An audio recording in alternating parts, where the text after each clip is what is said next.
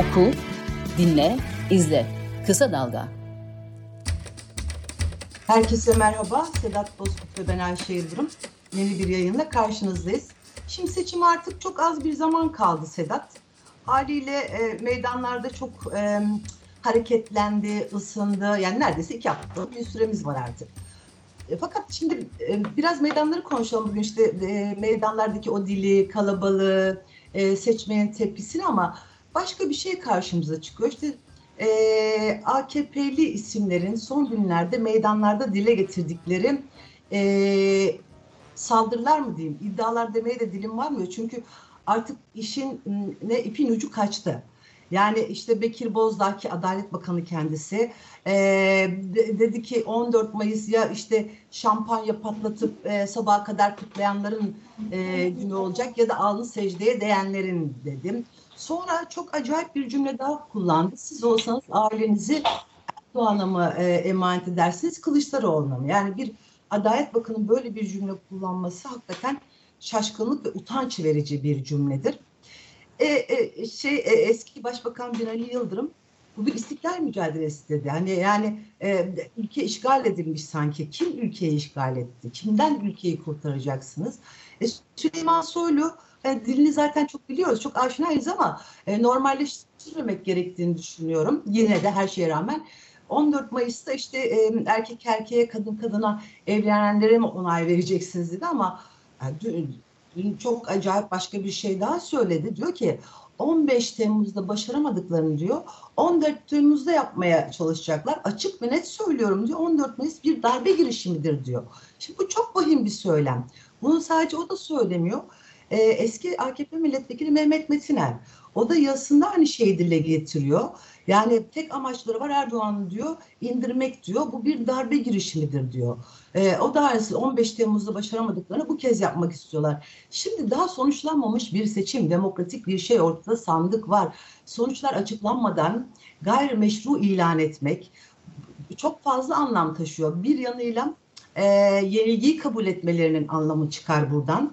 Diğer yanıyla sonucu tanımacı, tanımayacaklarının işaretlerini veren ürkütücü bir söylemde bu. Buradan başlayalım. Bu dile ne diyorsun sen? Valla ne desem boş. yani ne kadar acayip bir şeyle karşı karşıya olduğumuzu anlıyorsun. Hani burada bunlar aslında konuşacak şeyler değil. Çevremizde bundan daha iyi saçmalayan pek çok insan var. Ama bunları değerlendirmek zorundayız. Çünkü niye? Biri Adalet Bakanı, biri İçişleri Bakanı, biri eski başbakan ve e, İktidar Partisi'nin genel başkan vekili. O nedenle konuşuyoruz zaten. Öyle Tabii. olmasaydılar e, bu bizim alanımıza girmezdi artık. Tıp biliminin alanına falan girerdi Kesinlikle. ihtiyaç halinde. Yani bu Türkiye'de e, standart sağ söylemeye çok e, uygun aslında bunlar. Ama 50 yıl öncesinin sağ söylemine uygun. 21. yüzyılın e, Türkiye'sinde değil, dünyanın herhangi bir yerinde bu söylemle siyasetin ilerlemesi mümkün değil.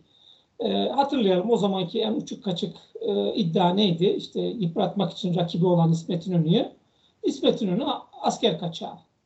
Hı hı. Yani Garp Cephesi komutu komutan e, eski Genelkurmay Başkanı'na bunu söylediler ve bu tabanda da karşılık buldu.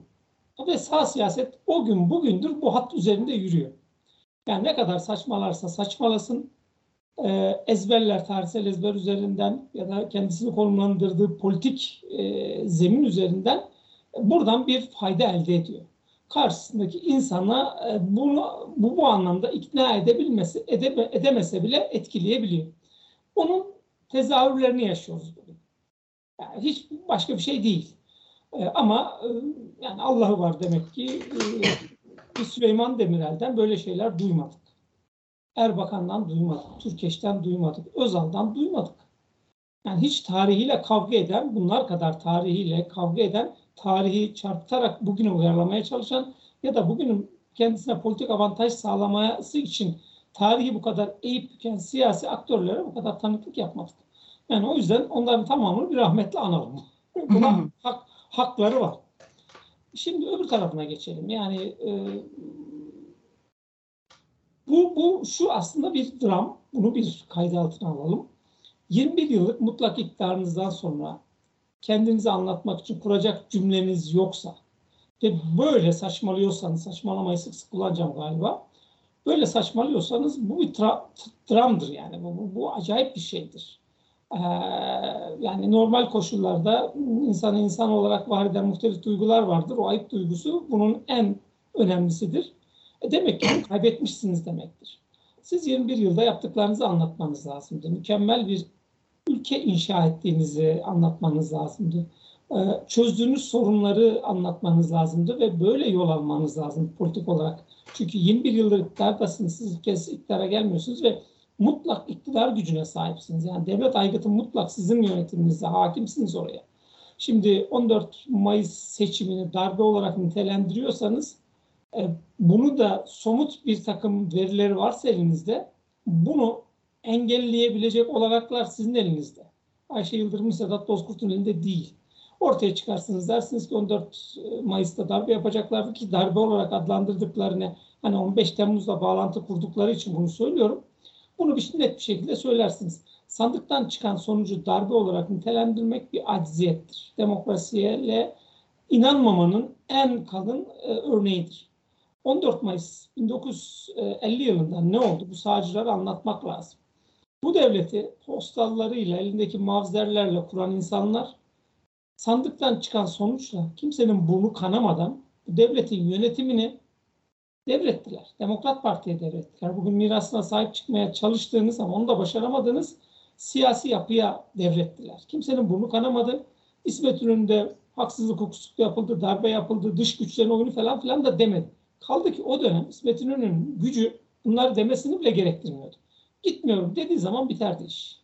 Bir, bir kelime. Gitmiyorum. Bitti. Yapmadı bunu. Ve sandıktan çıkan sonuçla iktidarı devretti. Ve demokrasinin demokratik anlamda yani müthiş bir temel atıldı ülkeye. Hala bugün bir temelden söz ediyoruz. O gündür bunun atıldığı gün. E şimdi bir 14 Mayıs'ı siz o gününe bağlantı kurarak açıkladınız. Hani kalbi açık e, hocaları bir köşeye bırakarak söylüyorum. e, 14 Mayıs'ı seçmenizin kökeninde de bu yatıyordu. Ama konumlandırmanız yanlış. Doğru değil. Yanlış yerden bakıyorsunuz. Kendinizi yanlış konumlandırıyorsunuz.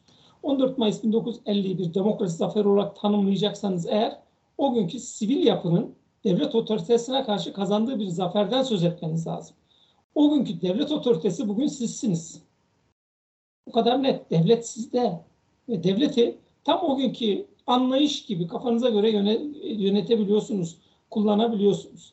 E şimdi bütün bunları alt alta koyuyorsunuz ya da bu tarihsel gerçeklerin tamamını unutuyorsunuz ve e, işte çıktığınız zaman kürsüye söyleyecek bir cümleniz olmadığı zaman yani soğanın 30 lira olduğunu unutturmanız için, enflasyonun 80 olduğunu unutturmanız için, işsizliğin baskılamanıza rağmen işte 10-11 aylık devlet tarafından teşvik edilerek e, birazcık önüne geçilmiş bir tablo ortaya e, çıkarmamış olmanıza rağmen %13-14'leri bulmuş bir işsizlik oranı söz konusu.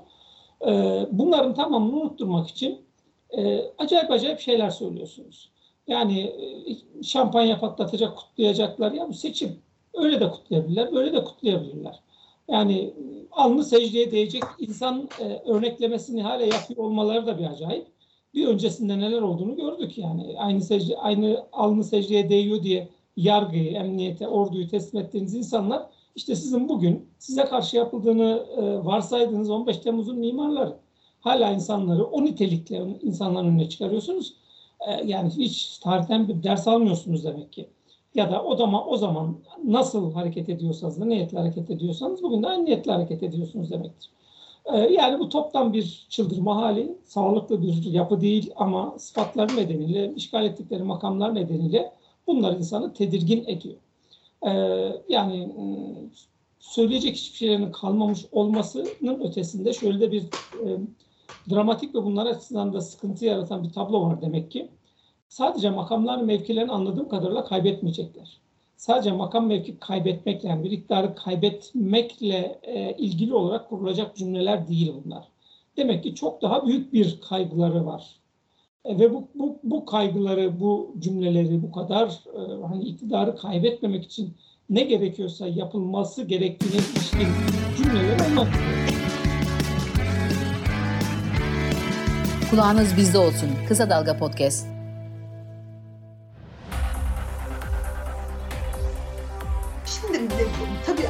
Deli sorular. Neden? Çünkü karşımızdaki e, gücün e, ne yaptığını, ne yapabileceğini bildiğimiz için deli sorular diyorum.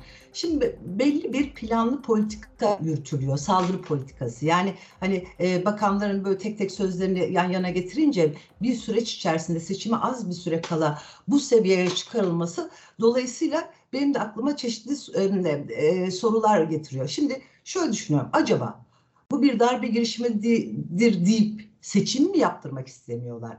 İkincisi yapıldı seçim, kaybettiklerini gördüler, iptal mi ettirmek istiyorlar? Ya da en masumunu söyleyeceğim.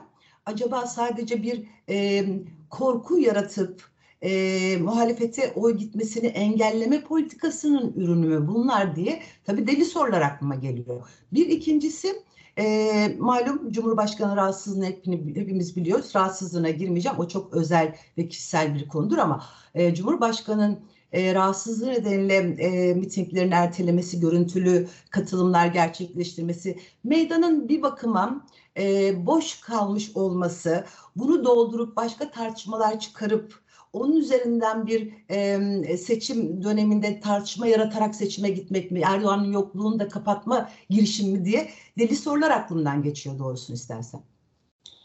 Ya çok haklısın. Yani sendeki soruları çoğaltabiliriz. e, hiçbirini e, ben de dahil olmak üzere yani bu coğrafyayı aklı başında yorumlama yeteneği olan insanlar bu soruların hiçbirine akıllı yanıtlar veremeyiz. E, çünkü soruların kendisi zaten çok anlamsız olduğu için onlara verecek yanıtlar da yok. Şu doğru, hani o boşluğu yaratmamak ya da ön almak, biraz daha görünür hale gelmek niyetiyle hareket ettiklerini görüyoruz. Çünkü bir de orada müthiş bir şey var. Konforlu alan var. Yani ne kadar saçmalarsanız ya da AK Parti'yi, Cumhurbaşkanı'nı ne kadar anlamsız savunursanız o kadar yol alabiliyorsunuz. İşte gördük. Geçen hafta da gene örneği vermiştim. Gene örneği vereyim. Muhtemelen bir iki yıl boyunca bu örneği vereceğim ama aklında bulunsun.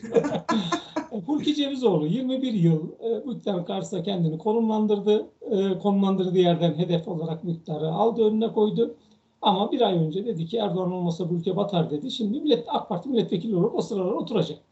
Kabinede iki kişi var bu yöntemle e, bakan olmuş. E, bir tanesi kadın bakan, bir tanesi çalışma bakanı. çalışma bakanı biliyorsun Erdoğan övgüleri nedeniyle MHP'den ihraç edildi. Bahçeli'nin danışmanı. O buralara kadar getiriyor. Bu bir yöntem. Ve karşılığı olan, e, karşılık bulan bir yöntem. İşte köşe yazarlarını, çizerlerini görüyoruz, akademisyenlerini görüyoruz hiçbiri boşta kalmıyor. Hepsi nereye ulaşmak istiyorlarsa bu yöntemle ulaşıyorlar.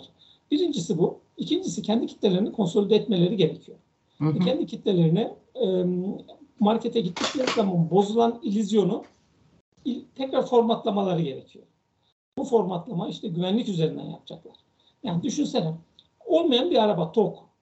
Öyle bir araba yok. Yani Türkiye'de falan üretilmiyor.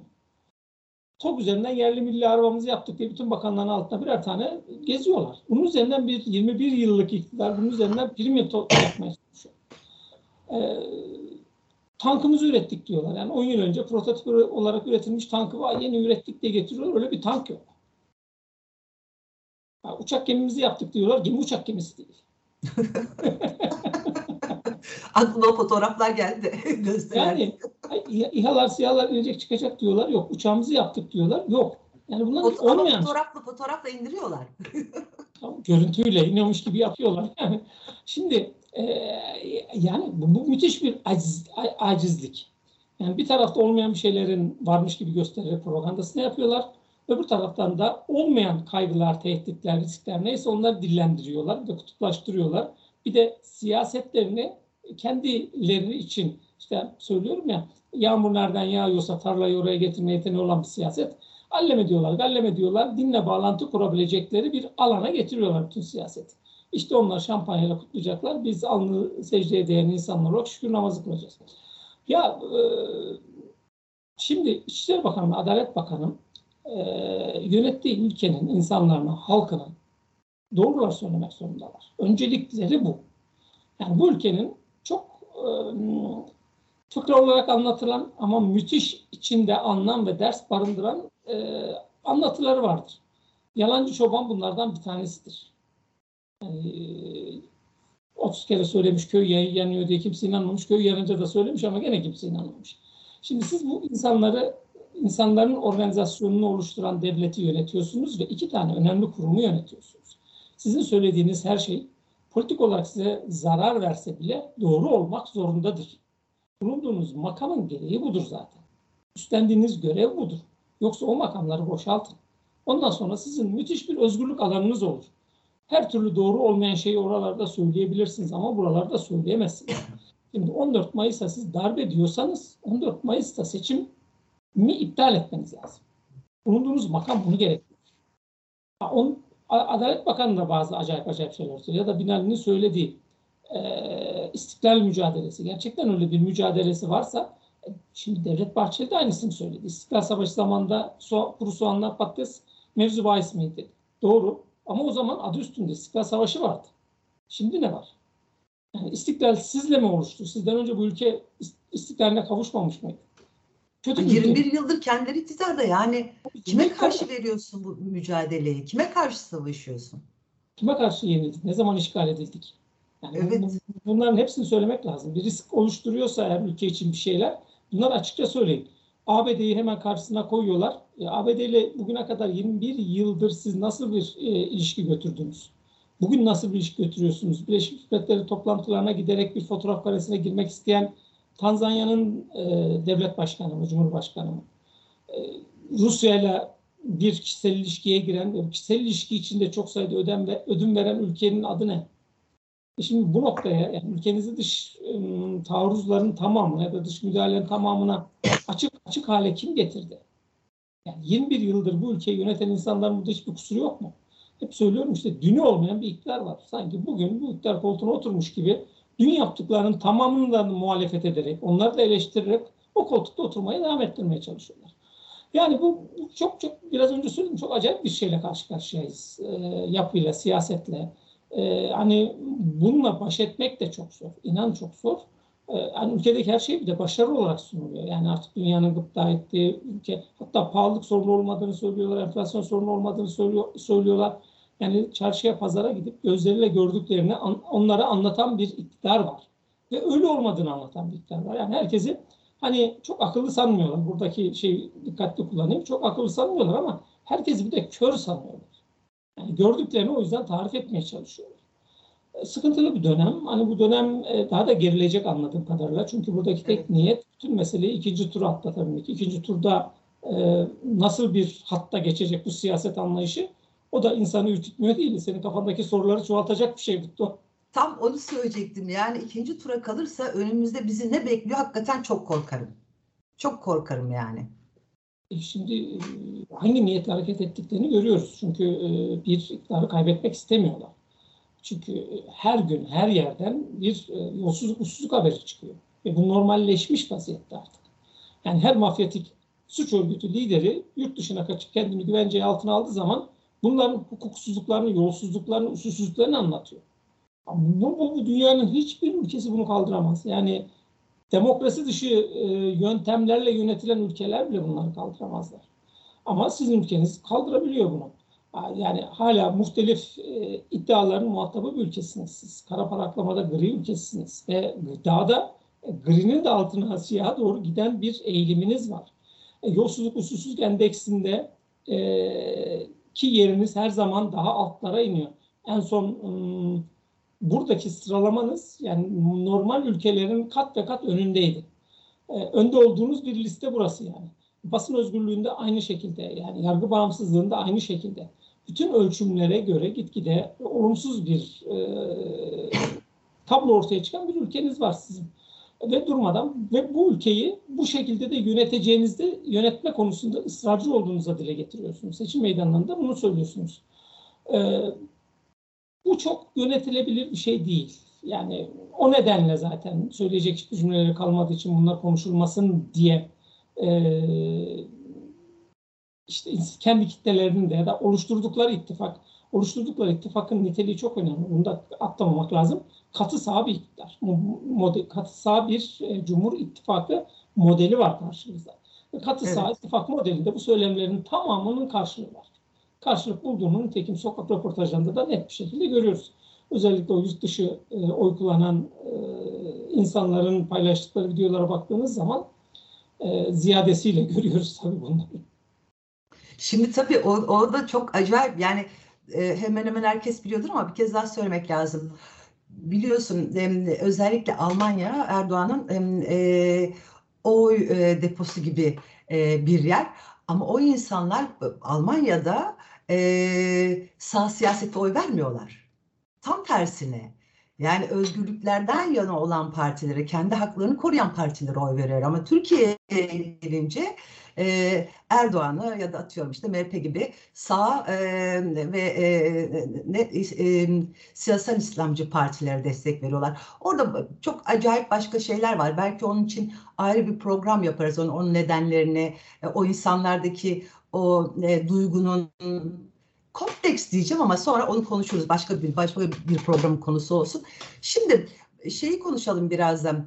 Ee, evet Türkiye o kadar acayip bir şey oldu ki artık yolsuzluklar hani normalmiş gibi sunuyor ve biz bunları konuşamıyoruz bile. Çünkü o kadar çok şey yaşıyoruz ki hakikaten o kadar normalleşmiş ki normalleşmemesi gerekiyor. Ama ne olursa olsun bundan sonra iktidar değişirse e, öyle bir ağ kurulmuş ki hani diyorum ki bu nasıl temizlenecek? Temizlenmesi çok zor bir ağ kurulmuş. Yani inanılmaz bir karışık e, ilişkiler. Bu sadece öyle inanıyorum ki sadece iktidara e, mensup ya da iktidarın yanında yer alan kişilerle sınırlı olmayan çok daha geniş bir ağından söz ediyoruz. Dolayısıyla gelecek iktidarın işinin çok kolay olmadığını düşünüyorum. Onu o zaman göreceğiz tabii. O zaman çok büyük tartışmalar çıkacak ama biraz da madem bugün şeyleri konuşuyoruz. Meydanları, meydanın dilini e, Millet İttifakı'nı konuşalım. Kılıçdaroğlu'nu konuşalım. Kılıçdaroğlu hemen her gün hani ben artık izleyemiyorum. Bir orada bir burada neredeyse kanatlanmış şekilde koşturuyor. Bir yandan işte sosyal medyadan projelerini açıklıyor. E, inanılmaz bir e, mitinglerde kalabalık gözlemliyorum. Senin bu konudaki gözlemlerin nedir? Muhalefetin dili e, ve seçmendeki karşılığı konusunda. E, tabii yani Erdoğan'ın Bahçeli mitinglerine de baktım. Onlar da kalabalık. Hani orada bir devlet aygıtı var. Bir de iktidar olma hali var. O meydanları doldurursunuz rahat bir şekilde ama hareketli görüyorum, heyecanlı görüyorum. İktidar kanadında da e, biraz umutlanma var. Yani, hı hı. E, günlük anket çalışmaları yapan ve sokağın nabzını iyi tutan bir kadrodur. AK Parti kadrolar. Nitekim mitinglerinin miting sayısını arttırmasının kökeninde de bu yatıyordu. Aynı şekilde MHP lideri Bahçeli'nin de mitinglere başlamasının kökeninde bu yatıyordu. E, Kılıçdaroğlu için aynı şey söz konusu. Çünkü bu üçü de miting yapmayacaklarına ilişkin bir takım açıklamalar yapmışlardı. Ama mitinglerin hala getirisi, yani teknoloji çağında hala getirisi olduğunu fark ettiler. Ee, ve ağırlık da vermeye başladılar. Şimdi MHP'de bir hareketlenme görülüyor Üçlel meydan meydan dolaştığı zaman. Erdoğan meydanlara çıktığı zaman, e, o dili de kullandığı zaman kendi kitlesindeki konsantrasyonu sağladığı da görülüyor. Hatta ittifak içindeki e, partilere de katkı sağladığı görüldü bunların. Cumhur İttifakı'nda o yüzden önemli. Erdoğan faktörü, faktörü çok önemli. Yani bir kendilerini temsil etme yeteneği açısından en anlamlı figür Erdoğan. Onu meydan meydan dolaştırmaya devam edecekler. Ee, öbür tarafta Kemal Kılıçdaroğlu tabii ki ön almış vaziyette. Millet İttifakı'nın adayı olarak hani parti partiyle artık CHP ile eşitlenmiyor Kılıçdaroğlu. Ee, nitekim e, Meral Akşener'i de görüyoruz. İşte e, Mansur Yavaş'ı ya da Ekrem İmamoğlu'nun yanına alarak e, meydan meydan dolaşıyor, miting yapıyor. Kemal Kılıçdaroğlu istiyor ama kendisine de o istiyor. Oysa ki Kemal Kılıçdaroğlu kendisine o isterken CHP o isteyemiyor. Hem evet. CHP o isteyen sahnelerde, meydanlarda hiç kimse yok. ya Millet İttifakı'nın böyle acayip bir şeyi de var. E, durumu da söz konusu. Yani iki tane parti var orada. Bir İyi Parti, bir e, CHP. CHP o, o isteyen hani seçim bölgelerinde mahalle mahalle dükkan dükkan çal, e, dolaşan adayların dışında o isteyen kimse yok. Ama çok ciddi bir kalabalık var. Şimdi ben o ciddi kalabalıkları görünce, çünkü muhalefetteyseniz bu kalabalıkları toplamak birazcık organizasyon ister. Ve CHP'nin bu organizasyon meselelerinde ne kadar yetenekli olduğunu bilirim. Ee, çok değildir. Ee, çünkü hala mitinglerin organizasyonunun nasıl yapıldığını CHP'de, CHP çatısı altında bilen çok fazla insan yok. Yani kimler yapıyor, nasıl yapıyor, nasıl gidiyor bu işler. Ama tıkır tıkır işleyen bir şey var orada, sistem var. Ee, aslında şaşırtıcı olan bu. Şimdi ben 24 Haziran 2018 seçimleri öncesindeki anketlere baktım. E, bu şeyleri görünce, meydanları görünce. Çünkü o dönemde de Muharrem İnce meydanları dolduruyordu. En son Mal Maltepe mitinginde Tabii. milyonlarla ifade edilen bir kalabalık söz konusuydu ama anketlerin tamamında en çok %30 oy alabileceği öngörülüyormuş. Erdoğan için %50, %51, %52 bulan anketler var. Ama o zaman anket firmaları bir ittifaktan yana pozisyon almış değiller. Şimdi ittifaklardan yana pozisyon almış anket şirketleri var. O nedenle hani bugünkü anket sonuçları 24 e, Haziran öncesindeki kadar sağlıklı değil. Ee, yani ortalamasını aldığınız zaman 24 e, Haziran öncesindeki anket sonuçlarının tamamı seçim sonrasında gerçekleşmiş.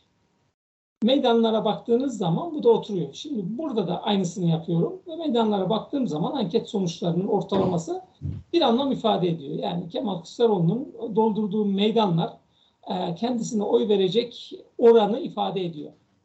Yani işte yüzde 45 mi olur, yüzde 55 mi olur bir 10 puan e, arasında gidip gelen bir e, oy alma potansiyelinin bulunduğunu gösteriyor. Yani ilk turdan biter, ikinci turdan biter tartışmasının ötesinde. Ama aynı şey Erdoğan için de geçerli. Ama Erdoğan'ın şöyle bir sıkıntısı var. Erdoğan'ın anketlerde oyu hiçbir zaman için 45'in üstüne çıkmıyor. Kendi yaptırdığı anketlerde dahil olmak üzere söylüyorum. 42 ile 45 aralığına sıkışmış bir oy e, potansiyeli var. O nedenle meydanlarının kalabalık olması, meydanların canlı olması bir şey e, çok fazla bir anlam ifade etmiyor. Yani %40-45 arasında bir oy potansiyeline sahip lider o meydanları o kadar doldurup o kadar coşkuyla bir miting düzenleyebilir. Yani Muharrem İnce'nin mitinglerine baktığınız zaman da yani %3'te %5'te ifade edilse bile bir kalabalığı, bir kitlesi var ve coşkulu. E şimdi o nedenle bu meydanların dili e, Kemal Kılıçdaroğlu'nun e, seçimi kazanmaya daha yakın bir aday olduğunu gösteriyor. Ortaya çıkarıyor. E, Meral Akşener de bir derleme toparlama içinde olduğunu görüyorsunuz. İyi Parti üzerinden söylüyorum bu cümleyi. E, her ne zaman, her ne kadar bir gitgelleri olduysa, kendi tabanında, seçmeninde bir kafa karışıklığı yaşamış olsa bile e, biraz derleme toparlama yaşandığını görüyorsunuz. Bu neye tekabül eder? Hani ne kadar çok milletvekilini parlamentoya taşır? Çünkü bu seçimin iki turlu olduğunu sürekli hatırlamak lazım. Bir cumhurbaşkanı seçecek, iki parlamentoyu oluşturacak, milletvekili seçecek. Oradaki tablo ne olacak? Yani İyi Parti çıtayı çok düşük kurmuştu. E, çıtayı 80 milletvekili diye koymuştu. 80 milletvekili İyi Parti girdiği zaman işte bir kısmını da CHP aldığı zaman e, Millet İttifakı ile Cumhur İttifakı'nın e, milletvekili sayısının eşit olduğu bir parlamento düzeni ortaya çıkacak ki Emek Özgürlük Hareketi'ndeki tipin ayrı e, bir listeyle ortaya çıkmış olması oradaki milletvekili sayısını da azaltacak. E, yani bir e, denklem, parlamentodaki denklem e, anayasa değişikliği konusunda da herhangi bir yasa çalışmasında da sonuç alamayacak bir tablo ortaya çıkarabilir. Yani daha önce e, Erdoğan'ın isteğiyle etkisiz hale gelmiş parlamento şimdi ittifakların sayısal çoğunluğu nedeniyle iş yapamayacak, denetleme yapamayacak, hatta yasama faaliyeti yapamayacak bir tablo da ortaya çıkarabilir. Bunu ben hep türbülans olarak adlandırıyorum. Böyle de bir tablo var ortada. E, o nedenle yani mitinglerde Cumhurbaşkanı adayından bağımsız partilerin çalışmaları tabii ki bu Millet İttifakı'ndaki liste meselesi de çok tartışmalı listeler nedeniyle e, partisini yani o tercih edeceği partiyi değiştiren insanların daha sonra karar vererek e, oy vereceği partilerin milletvekili çıkarıp çıkaramayacağı ya da aldıkları oyla orantılı olarak milletvekili çıkarıp çıkarmayacakları ciddi bir tartışma konusu. Yani örneğin CHP'ye kızıp insanlar bir seçenek olarak Yeşil Sol'a, Türkiye İşçi Partisi'ne ya da Memleket Partisi'ne ya da işte Sosyalist e, Güç Birliği'ne oyu verebilir. Vereceğinin de iradesini ortaya koyan insanlar var. Bunu da açıklayan insanlar var ama bu CHP'den e, oyların e, azalmasına neden olacak. Daha sonra oy verdiği yerlerde bir milletvekili sayısına katkı sağlayacak mı, sağlamayacak mı?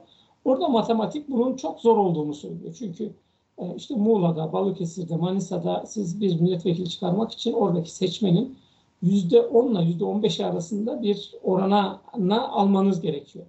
Yani Antalya'da bu oran yüzde altı ama e, herhalde Manisa, Balıkesir, Muğla taraflarında yüzde on beşte yüzde yirmi. Bunlar çok, çok bilinmeyen bir denklem zaten bu seçim yani. Tabii kesinlikle çok bilinmeyen bir denklem ama bu, bu hesaplanabiliyor. Yani bir aşağı yukarı bir kaba taslak bir e, tablo ortaya insanın zihninde canlanıyor. Sedat süremizin de sonuna geldik zaten. Bakalım haftaya bizi ne bekliyor? Ne gibi e, e, sürpriz laflarla karşılaşacağız? Umarız sözlerde kalır en azından. Çok e, ne diyelim e, artık söyleyecek kelime de bulamıyorum. Yani bu AKP'lilerin söylediği sözlere ya. E, neyse umarız sadece söyledikleri laflarda kalır ve Türkiye hakikaten çok daha gergin ve çok daha kötü bir sürece girmez diyelim. Haftaya görüşmek üzere. Hoşçakalın. Görüşmek üzere. Hoşçakalın. Sağ olasın.